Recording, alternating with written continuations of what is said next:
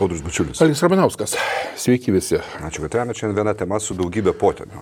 Jo, čia apie tai, kaip valdžios reaguoja, arba tiksliau nereaguoja į, kaip čia pasakyti, gaivališkus, nevadovaujamus, savaime kilusios amerikiečiai turit gerą terminą grassroots. Grassroots? Jo, tai yra, nu, kaip savaime išsivystantis piliečių judėjimai, protestų judėjimai, tai turima galvoje tiek pas mus, tiek kitose Europos valstybėse. Nes tiesą iš tikrųjų stebinantis dalykas, kaip, kaip viskas visur yra panašu dabar. Mhm. Iš tikrųjų globalizmas pasireiškia. Na, aišku, čia kartu reikia atsiprašyti, kad nukėlėm vieną dieną laidą. Ja. Nes aš buvau sučipuotas. Ir man tai, aš nežinau, ar tai, ar tai nuo, nuo, nuo, nuo čipsų, ar tai nuo to, kad man ten gerai praputė sugedus visom tom valdiškom sistemom. Užtaikiant sugedimo sistemos, aš jau laukiau pusantros valandos. Gal? Jo, net tai daugiau net. Daugiau net. Nes mes atvažiavam, ir svarbiausia dar...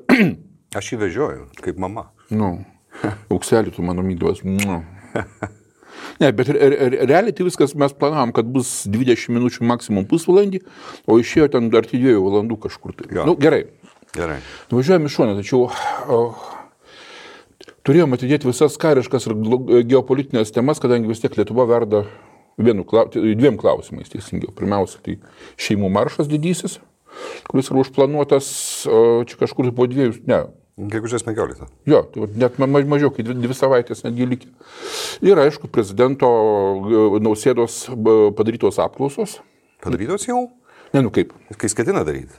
Ne, ne, tu, tu, tai algi, nu, čia jas taip vadina nausėdos apklausos. Mhm. Tai prezidentūros susakymų padarytos apklausos, kaip žmonės žiūri tam tikras mhm. o, visuomenėje, aud- e, Seimo dėka visuomenė audrinančias problemas ir nausėda gavo, aišku, tokį atsakymą, kuris labai nepatiko Seimo daugumai. Čia antra, ir, ir, šiaip jau tikrai tiesiogiai susiję dalykai. Aš net nežinau, kaip juos įmanoma ats- e, atskirti atskiras temas. Nes mm, Jis šeimų maršas, e, jisai išsivystė iš e, to, e, iš tų vat, e, 300 su pusė- e, 3,5 šimto tūkstančių parašų, kurie buvo surinkti e, už tai, kad e, Raskevič, e, Raskevičius būtų atstatydintas iš Seimo žmogaus teisų komiteto pirmininko postų. Kadangi Seimas labai arogantiškai sureagavo į tą e, visą kampaniją, plus tokie pro, pro vyriausybiniai aktyvistai kaip Andrius Tapinas su, su, prasuko savo haltūrą nu, pseudo parašų rinkimų, parodyti, kad čia sėt maždaug nieka yra. Nors tuo pat metu e, Šimašiaus e, atstovas spaudai toksai, o Jėzau, Šukauskas baros pavardė, dar galiu klysti. Mhm. Nu, jisai surašė didžiausią paklodę mm, Facebook'e, kad tai žinoma, e, ten tie, kur už Raskevičiaus at- atstatydinimą par, parašus rinko, jie nieko nesurinko, čia viskas yra fikcija, bet jokiais būdais negalima jų tikrinti.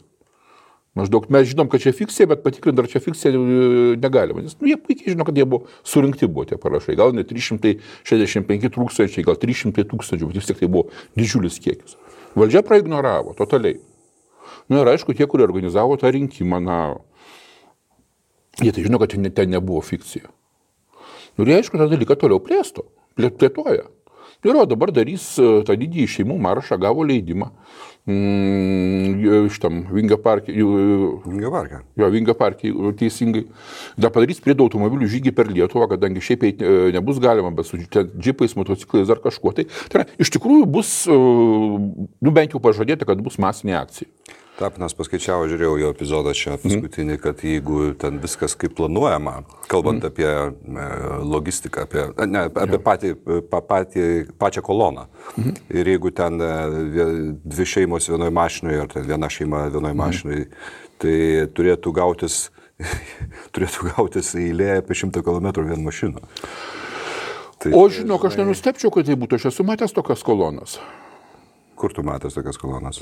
Na, pirmiausia, aš esu Baltijos matęs. kely? E, Ir Baltijos kelyje aš jas esu matęs ir tiesą sakant, aš esu matęs paprasčiausiai, kai savaitgalį žmonės važiuoja į palangą ir iš palangos. Mhm.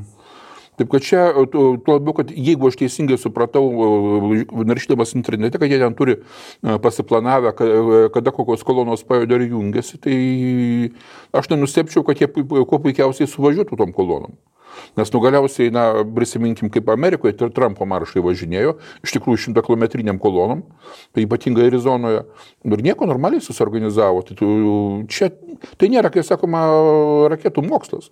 Šiais laikais, kai visi turi mobilius telefonus. Na, kaip sakoma. Va. Bet šiaip apie ką kalba yra, kad šiaip jau žmonės o, pirmiausia išreiškė savo o, poziciją, na, iš tikrųjų daugeliai, o, ne vien Lietuvoje, žmonių aktualių klausimų, tai yra požiūris į o, vienarytę santokas pirmiausia. Ir o, netiesiogiai to paties Ras- Raskevičiaus veiklą, kuris, na, jis atvirai provokuoja konfliktą visuomenėje. Visų savo, ti- nu, tiesą sakant, čia nieko keisto, kad e, visos šitos e, leftistinės partijos, tiek jungtinėse valstybėse, kur mes tą ryškiausiai matom, tiek kitur jų, jų tikslas yra tas vadinamieji mm, kultūriniai karai.